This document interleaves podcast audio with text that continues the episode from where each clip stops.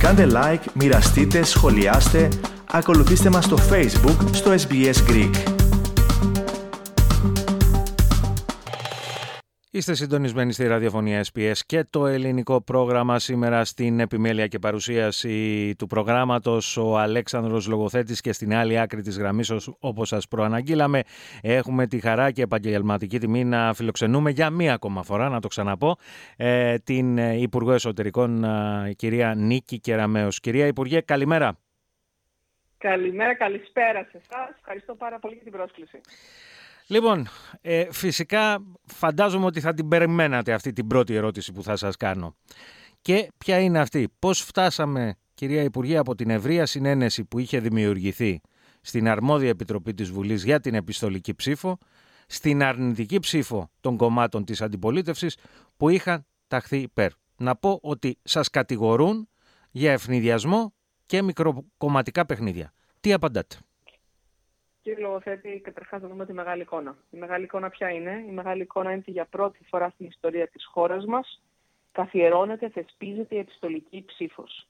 Έτσι, ένα πάγιο αίτημα των Ελλήνων από όλον τον πλανήτη γίνεται πράξη. Τι μας λέγανε Έλληνες Αυστραλίας, ότι αν πρέπει να μπουν σε ένα αεροπλάνο για να ταξιδέψουν για τρεις ώρες, για να πάνε στο πλησιέστερο προξενείο και να πληρώσουν και πάρα πολλά χρήματα, τότε της πράγμαση είχαν πάρα πολύ ισχυρά αντικίνητρα για να πάνε να ψηφίσουν. Ακούγοντας, εισακούγοντας λοιπόν αυτή την εύλογη κριτική, κάναμε πράξη αυτό το οποίο ζητούσε ο απόδημο ελληνισμός για πάρα πολλές δεκαετίες, την επιστολική ψήφο. Πώς λειτουργεί η επιστολική ψήφος, και θέλω να το τονίσω. Έχει ανοίξει εδώ και μία εβδομάδα η πλατφόρμα ναι. επιστολική. με y, με y δηλαδή, .gov επιστολική.ipes.gov.gr μπορεί να μπει οποιοδήποτε Έλληνας πολίτης, μπαίνει, ταυτοπροσω... γίνεται ταυτοπροσωπεία. Πώς γίνεται. Ταυτοπροσωπεία, ναι, ναι. Μπορεί να γίνει με κωδικούς τάξης που, μπαίνουμε, ε, που μπαίνουμε με βάση τις φορολογικές αρχές. Εάν δεν έχουμε όμως κωδικού, κωδικούς τάξης, με το διαβατήριο και ταυτότητα ελληνική, αν δεν έχουμε ελληνική ταυτότητα, με διαβατήριο και αριθμό δημοτολογίου. Πού βρίσκουμε τον αριθμό δημοτολογίου, σε οποιοδήποτε πιστοποιητικό μας αφορά, εγγράφεται συνήθως ο αριθμός δημοτολογίου και αν όχι, ένα τηλέφωνο είτε στο, στο προξενείο, στο, στο, όπου, όπου, στο πλησιέστερο προξενείο, για να σας βοηθήσουν με αυτή τη διαδικασία. Μπαίνεις λοιπόν, βέβαια, γίνεται να, ταυτοπροσωπία. Σας, σας διακόψω εδώ. Ε, αυτό βέβαια είναι λιγάκι αδύνατο έως απίθανο εδώ στο δικό μας το προξενείο, γιατί όπως ξέρετε ε, ή θα έχετε ακούσει, για να κλείσεις ραντεβού να, πάρεις, ε, να κάνεις ένα πληρεξούσιο, ναι. σου δίνουν ραντεβού μετά από δύο χρόνια. Επομένως... Θα σας πω το εξής όμως. Ε, με εντολή του Υπουργείου Εξωτερικών δίνεται προτεραιότητα σε όλες τις υποθέσεις αυτές που αφορούν στην επιστολική Σήμερα, μάλιστα, έχουμε μια τηλεδιάσκεψη μαζί με τον Υπουργό Εξωτερικών, τον κύριο Κεραπετρίτη, με όλες τις πρεσβείες και όλες τις προξενικές αρχές της χώρας μας, για να συζητήσουμε ακριβώς τέτοια ζητήματα και επιπλέον έχει ληφθεί πρόνοια από το Υπουργείο Εξωτερικών για την ε, καλύτερη στελέχωση, θα έλεγα, ε, για να εξυπηρετούνται κατά προτεραιότητα όλα αυτά τα αιτήματα. Σε κάθε περίπτωση υπάρχει και γραμμή ε, help desk που λειτουργεί 24 ώρες το 24ωρο. Ε, άρα μπαίνεις στα αυτοπροσωπεία, δηλώνεις τη διεύθυνση στην οποία θέλεις να παραλάβεις το εκλογικό υλικό. Ναι. Πότε θα το παραλάβεις αυτό, μήνα Μάιο θα φύγει αυτό ε, για να παραλυφθεί από εσάς στην Αυστραλία. Ένα σημείο που θέλει προσοχή. Για να γραφτείς στην επιστολική ψήφο πρέπει να γραφτείς μέχρι 29 Απριλίου. Τότε κλείνει η πλατφόρμα. Κλείνει γιατί είναι 40 ημέρες πριν τις ευρωεκλογές. Κλείνει λοιπόν η πλατφόρμα και εν συνεχεία ετοιμάζονται οι φάκελοι και αποστέλλονται από το Υπουργείο Εσωτερικών προς την Αυστραλία ε, για να συμπληρώσει, να συμπληρώσουν τα ψηφοδέλτια οι απόδημοι Έλληνες που ζουν στην Αυστραλία και να, να τα επιστρέψουν στην προσυμπληρωμένη διεύθυνση. Ναι. Και τώρα μπορεί να σταλούν με οποιονδήποτε τρόπο, έτσι, δεν, ε, δηλαδή είτε με κανονικά θα υπάρχουν, θα υπάρχουν, θα υπάρχουν, θα υπάρχουν ακριβείς οδηγίες σχετικά ε, με αυτό. Ε, να τονίσω ότι η παραλαβή πρέπει να γίνει, με, θα γίνεται με, συστημένο, με συστημένη επιστολή και προσωπικά στον ίδιο τον εκλογέα για λόγους μυστικότητας, αν το επιθυμεί ο εκλογέας μπορεί να κάνει ρητή εξοδότηση για να παραλάβει κάποιος άλλος. Να σας ρωτήσω και κάτι άλλο πρακτικό. Τώρα, ε, εκεί με τους κωδικούς τάξης net και λοιπά, υπάρχει αυτό που λέμε double authentication, έτσι; Δηλαδή, τους στέλνουμε και κάποιο μήνυμα στο κινητό τους τηλέφωνο, έτσι δεν είναι; Με όλα αυτά, λοιπόν, προσέξτε. Γιατί τώρα ε, εδώ κάποιος ομογενής, δηλαδή, δεν θα έχει ελληνικό κινητό. Επομένως, εκεί τι δεν γίνεται; Χρειάζεται, δεν χρειάζεται να έχει ελληνικό κινητό. Μάλιστα. Ε, παραδίδεται, πράγματι, γίνεται, ε, στέλνεται επιβεβαιωτικό μήνυμα στο κινητό και επιβεβαιωτικό email στο email. Δεν χρειάζεται που δεν Το είναι επι- ένα ε, ελληνικός ε, κινητό. διακόπηκε λίγο. Ε, ε, επαναλάβετε Λέω- το, λέω- το επιβεβαιωτικό Λέω, είναι. ναι. αποστέλλεται, αποστέλλεται επιβεβαιωτικό μήνυμα στο κινητό σου, το οποίο μια χαρά μπορεί να είναι κινητό Αυστραλία, Ναι. και επιβεβαιωτικό email στο email σου. Μμ. Και η απόδειξη αυτό δουλεύει, θέλω να σας πω ότι ήδη έχουν εγγραφεί περίπου 80 άνθρωποι ήδη από την Αυστραλία Α, στην μάλιστα. πλατφόρμα. Α, ωραία. Βεβαίως, βεβαίως έχουν ήδη γραφτεί και επιβεβαιώνω ότι λειτουργεί κανονικά. Βεβαίως η αλήθεια είναι ότι πρέπει να είναι πολύ σημαντικό να γραφτούν πολύ περισσότεροι. Ασφαλώς, ασφαλώς. Και ε, ε, επαναλαμβάνουμε Αλλά ότι... έχουν ξεκινήσει εγγραφές από την Αυστραλία για την επιστολική ψήφο. Επαναλαμβάνω στον ιστότοπο στο site επιστολική.ipes.gov.gr για την εγγραφή στην πλατφόρμα για να ψηφίσουν στις ευρωεκλογές. Μάλιστα. Ε, αλήθεια, πώς συγκρινόμαστε με, άλλες, ε, με άλλους ομογενείς ε, άλλων χωρών, Αμερική, ξέρω Έχετε εγώ; δρόμο. Έχετε δρόμο. Είμαστε πίσω. Έχετε λοιπόν, δρόμο. ε, ε, εύχομαι να, να ακούνε τονίσω εδώ πέρα. και κάτι άλλο. Να Ναι. τονίσω και κάτι άλλο, αν θέλετε να το σημειώσετε. Μμ. Ε, υπάρχει, έχουμε ε, θεσπίσει ένα help desk, το οποίο λειτουργεί 24 ώρες το 24ωρο, 7 ημέρες την εβδομάδα, έχοντας κατά νου ακριβώς, ανάμεσα σε άλλα, τους Έλληνες στην Αυστραλία. Α, Και θέλω να μάλιστα. σας το πω, να το σημειώσετε. Βε- είναι βεβαίως. το 0030 για την Ελλάδα, Ναι. 210 62 66 222. Μάλιστα. Επαναλαμβάνω. Ναι. 0030 210 62 66 222.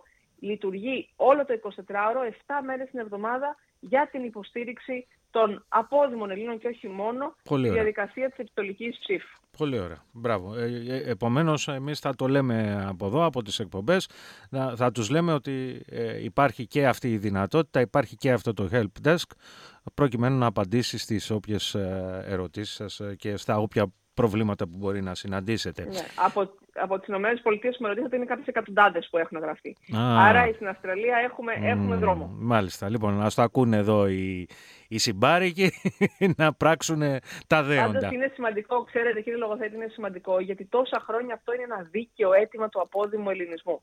Ναι. Ήρθε η ώρα να το κάνουμε πράξη.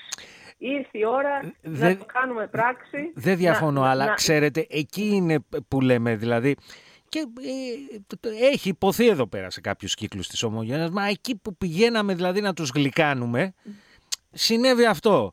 Και ε, να σας ρωτήσω και το άλλο, ε, σκοπεύετε να επαναφέρετε το νομοσχέδιο για την υιοθέτηση Κύριε της Λογοθέτη, επιστολικής; Η δική μας, η δική μας, η δική μας προσπάθεια θα είναι πάντοτε Μμ. να κάνουμε τη ζωή των πολιτών μας πιο εύκολη. Ναι. Στο πλαίσιο λοιπόν αυτό, ναι, θα επιδιώκουμε διαρκώς να κάνουμε και τη διαδικασία της ψήφισης πιο εύκολη και πιο απλή για τον πολίτη. Να μην ταλαιπωρείται, να μην χρειάζεται να πληρώνει, συγγνώμη, να μην χρειάζεται να μετακινηθεί. Αυτή λοιπόν ήταν η προσπάθεια που έγινε.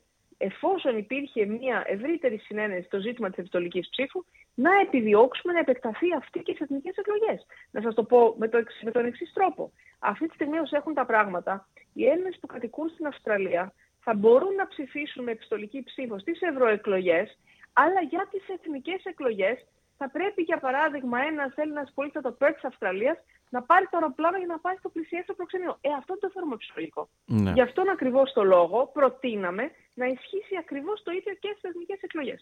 Δεν θέλει η Βουλή. Δεν θέλει η Βουλή. Εδώ είμαστε να το προσπαθούμε διαρκώς. Γιατί; Για να κάνουμε τη δική σας ζωή πιο εύκολη και για να διευκολύνουμε την άσκηση αυτού του συνταγματικού δικαιώματος που είναι το δικαίωμα του ψήφου. Ναι.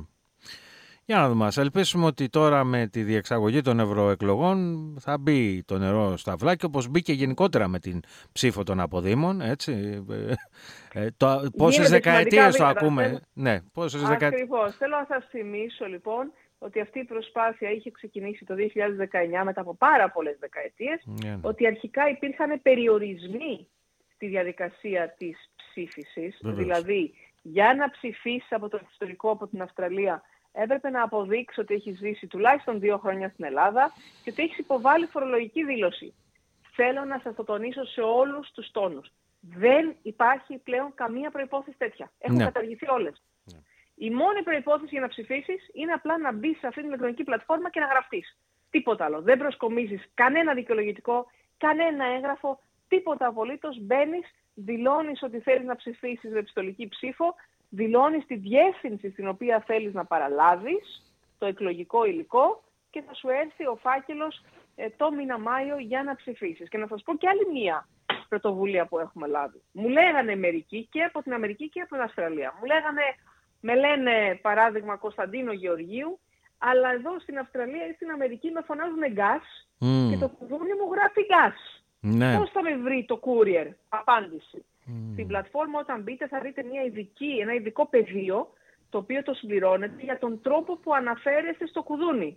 Α, μάλιστα. Για, για να μπορεί ο courier πιο εύκολα να σας βρει ε, και να σας παραδώσει το εκλογικό υλικό. Άρα έχει ληφθεί πρόνοια και γι' αυτό ναι το οποίο μας έχει τεθεί ευλόγως, ειδικά από Αμερική και Αυστραλία. Ναι, ναι, ναι. Ιδίως με τον γκάς, ναι. λοιπόν, ε, τώρα να, να περάσουμε στο σχέδιο της κυβέρνησης για τον απόδημο ελληνισμό. Στις αρχές Ιανουαρίου ακούσαμε ότι σύντομα θα εισερχόταν το σχετικό νομοσχέδιο σε διαβούλευση. Βέβαια γνωρίζω ότι το νομοσχέδιο αυτό ε, ε, ε, πρόκειτο να το καταρτήσει το Υπουργείο Εξωτερικών. Αυτό έχει την ευθύνη. Ε, ακόμη η αλήθεια είναι δεν έχουμε ακούσει κάτι. Αλλά το δικό σας Υπουργείο θα έχει κάποια συμμετοχή, κάποια ενεργό ή έμεση συμμετοχή σε αυτό το σχέδιο για τον απόδημο ελληνισμό; Όχι, κοιτάξτε, ο απόδημος ελληνισμός είναι αποκλειστική αρμοδιότητα του Υπουργείου Εξωτερικών. Μάλιστα υπάρχει και ένα υφυπουργείο στο Υπουργείο, ναι, ναι, ναι, ναι, στο Υπουργείο Εξωτερικών ε, με υφυπουργό τον κύριο Γιώργο Κότσιρα, το οποίο ασχολείται, το οποίο υφυπουργείο ασχολείται αποκλειστικά με ζητήματα ε, απόδημου ελληνισμού και αυτό δείχνει και τη σημασία που αποδίδει η ελληνική κυβέρνηση στον απόδημο ελληνισμό. Και ο κύριος Γεραπετρίτης και ο κύριος Κότσιρας και συνολικά και η λοιπή πολιτική ηγεσία του Υπουργείου Εξωτερικών, όπως ξέρετε, έχουν πάρα πολύ υψηλά προτεραιότητές τους στην ενίσχυση του απόδημου ελληνισμού. Πράγματι παρουσιάστηκε ένα σχέδιο στο Υπουργικό Συμβούλιο. Μπράβο. Ομολογώ ότι δεν ξέρω σε ποια φάση ακριβώς βρίσκεται αυτό εν συνεχεία. Πάντως, αν δεν έχει τεθεί στη διαβούλευση, είναι θέμα ε, φαντάζομαι να γίνει πολύ σύντομα. Ναι. Λοιπόν, να σας πω όμως κάτι επ' αυτού. Ε, διάβαζα ένα ρεπορτάζ σχετικό τότε μετά από το Υπουργικό Συμβούλιο, όπου είχε παρουσιαστεί αυτό το... Ε, είχε συζητηθεί τέλος πάντων το σχέδιο. Και ένα, μία από τις δράσεις ε, είχε τον τίτλο «Η λήψη πρωτοβουλειών για την προσέλκυση νέων ομογενών στα ελληνικά πανεπιστήμια». Επομένως θα επικαλεστώ την προηγούμενη υπουργική σας ιδιότητα ως πρώην υπουργός Παιδείας. Έρχονται νέοι ομογενείς στα ελληνικά πανεπιστήμια, κυρία Κεραμέως. Όλο ένα και περισσότερο. Πλέον, όπως ξέρετε, εδώ και κάποια χρόνια έχει γίνει μια πολύ μεγάλη προσπάθεια για τη μεγαλύτερη εξωστρέφεια των πανεπιστημίων μας. Μάλιστα, θεσπίστηκαν ξενόγλωσσα, αγγλόφωνα, προπτυχιακά προγράμματα με μεγάλη επιτυχία. Θα σας πω ένα ενδεικτικό παράδειγμα. Ξεκίνησε για πρώτη φορά στη χώρα μας μια αγγλόφωνη ιατρική, ε, μετά από πολλές προσπάθειες mm. μπήκε ένα θεσμικό πλαίσιο πάρα πολύ ευνοϊκό για να ενισχύσει ακριβώς αγγλόφωνα προπτυχιακά προγράμματα και ενώ οι δυσκολίες ήταν μεγάλες στην αρχή, προτού καν προλάβει αυτό να μπει σε σειρά, ε, ετοιμάζονταν άλλες 5 ή 6 αγγλόφωνες ιατρικές σχολές. Mm. Γιατί; Γιατί είχε παρουσιαστεί πάρα πάρα πολύ μεγάλο ενδιαφέρον από, ε, ε, από θα έλεγα φοιτητές από όλο τον κόσμο και δει από τον απόδημο ελληνισμό. Άρα αυτή είναι μια προσπάθεια που συνεχίζεται τώρα, η μεγαλύτερη εξωστρέφεια των πανεπιστημίων μας και η προσέλκυση φοιτητών από όλο τον κόσμο και δι του απόδημου ελληνισμού. Ναι, γιατί το λέω και με όλα αυτά τα οποία συμβαίνουν αυτή τη στιγμή και παρακολουθούμε από τις τηλεοπτικές μας οθόνες να συμβαίνουν στα ελληνικά πανεπιστήμια. Δηλαδή, ε, ναι, ε, είναι από κάτι... Γίνεται μια πάρα πολύ μεγάλη προσπάθεια, προσέξτε.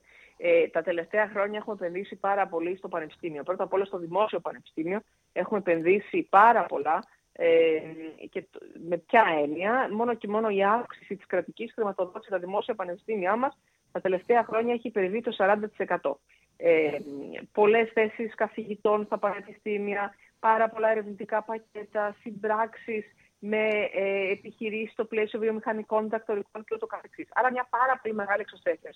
Επιπλέον αυτού έχουν γίνει πάρα πολλές συνέργειες με κορυφαία πανεπιστήμια του εξωτερικού. Mm. Όσο ήμουν στο Υπουργείο Παιδείας είχε γίνει μια προσπάθεια για την προσέλκυση κορυφαίων πανεπιστημίων. Πριν από περίπου 1,5 χρόνο ήρθαν 30 κορυφαία πανεπιστήμια της Αμερικής, το Harvard, το Yale, το Princeton, το Columbia, ε, τα μεγαλύτερα πανεπιστήμια της Αμερικής, αν θέλετε, ήρθαν στην Ελλάδα για τη σύναψη συνεργειών και συνεργασιών με κορυφαία ελληνικά πανεπιστήμια. Τώρα το επόμενο βήμα σε αυτή την προσπάθεια είναι να σπάσει επιτέλους ε, αυτό το ταμπού θα έλεγα και να επιτραπεί και η ίδρυση μη κρατικών ε, πανεπιστημίων στη χώρα μας. Αυτή είναι η προσπάθεια που γίνεται αυτές τις ημέρες από τον Ίνι Υπουργό Παιδείας, από τον κύριο Κυριάκο Πιχακάκη. Μια μεγάλη προσπάθεια λοιπόν προκειμένου ακριβώς να σπάσει αυτό το ταμπού και να μην είναι η χώρα μας μια θλιβερή εξαίρεση σε ό,τι αφορά το κρατικό μονοπόλιο στην ανώτατη εκπαίδευση. Ναι. Λοιπόν, κλείνω κυρία Υπουργέ με αυτήν την ερώτηση. Ε, θέλω λοιπόν να ε, σας πω για αυτή την περίπτωση του λεγόμενου παλαιοχριστιανού στην ορεινή Κορινθία, ο οποίος εργαζόταν στην καθαριότητα του Δήμου Ερέτριας μέσω τηλεεργασίας. Θέλω λοιπόν με το χέρι στην καρδιά να μου πείτε τη γνώμη σας τι μαρτυρά το συγκεκριμένο παράδειγμα για το ελληνικό δημόσιο. Μαρτυρά ότι πρέπει να εφαρμόζονται όλοι οι κανόνες πάρα πολύ αυστηρά και γι' αυτόν ακριβώς το λόγο από την πρώτη στιγμή που δημοσιοποιήθηκε αυτό το περιστατικό κινήθηκαν αμέσως όλες οι διαδικασίες. Οι διαδικασίες πρώτα απ' όλα σε επίπεδο Δήμου ξεκίνησε μια πειθαρχική διαδικασία, τέθηκε σε αργία ο συγκεκριμένος υπάλληλος, προκειμένου να διερευνηθεί ακριβώς τι έχει συμβεί. Ταυτόχρονα διερευνά το ίδιος ο Δήμος και η ηγεσία του Δήμου για το τι ακριβώς συνέβη και ταυτόχρονα η ανεξάρτητη αρχή, η Εθνική Αρχή Διαφάνειας και εκείνη κοιτάει αναλυτικά αυτή την περίπτωση. Πρέπει να σας πω όμως ότι δεν είναι η μόνη περίπτωση. Αυτή έτυχε να δημοσιοποιηθεί. Ναι. Αλλά τα πειθαρχικά συμβούλια λειτουργούν, λειτουργούν και πολλές τέτοιες περιπτώσεις που φτάνουν στα πειθαρχικά συμβούλια μπορεί κάλλιστα να οδηγήσουν σε πολύ σημαντικές κυρώσεις.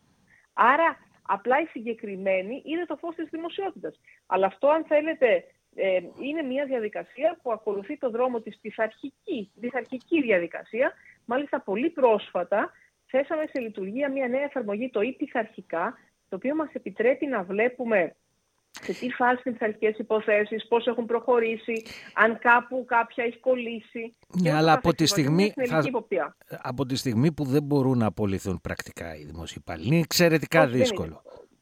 Είναι, ε, είναι εξαιρετικά δύσκολο. Δηλαδή, ναι. Εξαρτάται από τα παραπτώματα. Τα πειθαρχικά συμβούλια μπορούν και έχει γίνει πολλές φορές, γίνεται και θα σας το πω και εγώ στο Υπουργείο Παιδείας, για παράδειγμα, με εκπαιδευτικού το ίδιο πράγμα. Εγώ προσωπικά ε, είχαμε προχωρήσει σε πειθαρχικές κυρώσεις πολύ σημαντικές σε περιπτώσεις που αφαιτούσαν οι συγκεκριμένοι δημόσιοι υπάλληλοι τις υποχρεώσεις τους.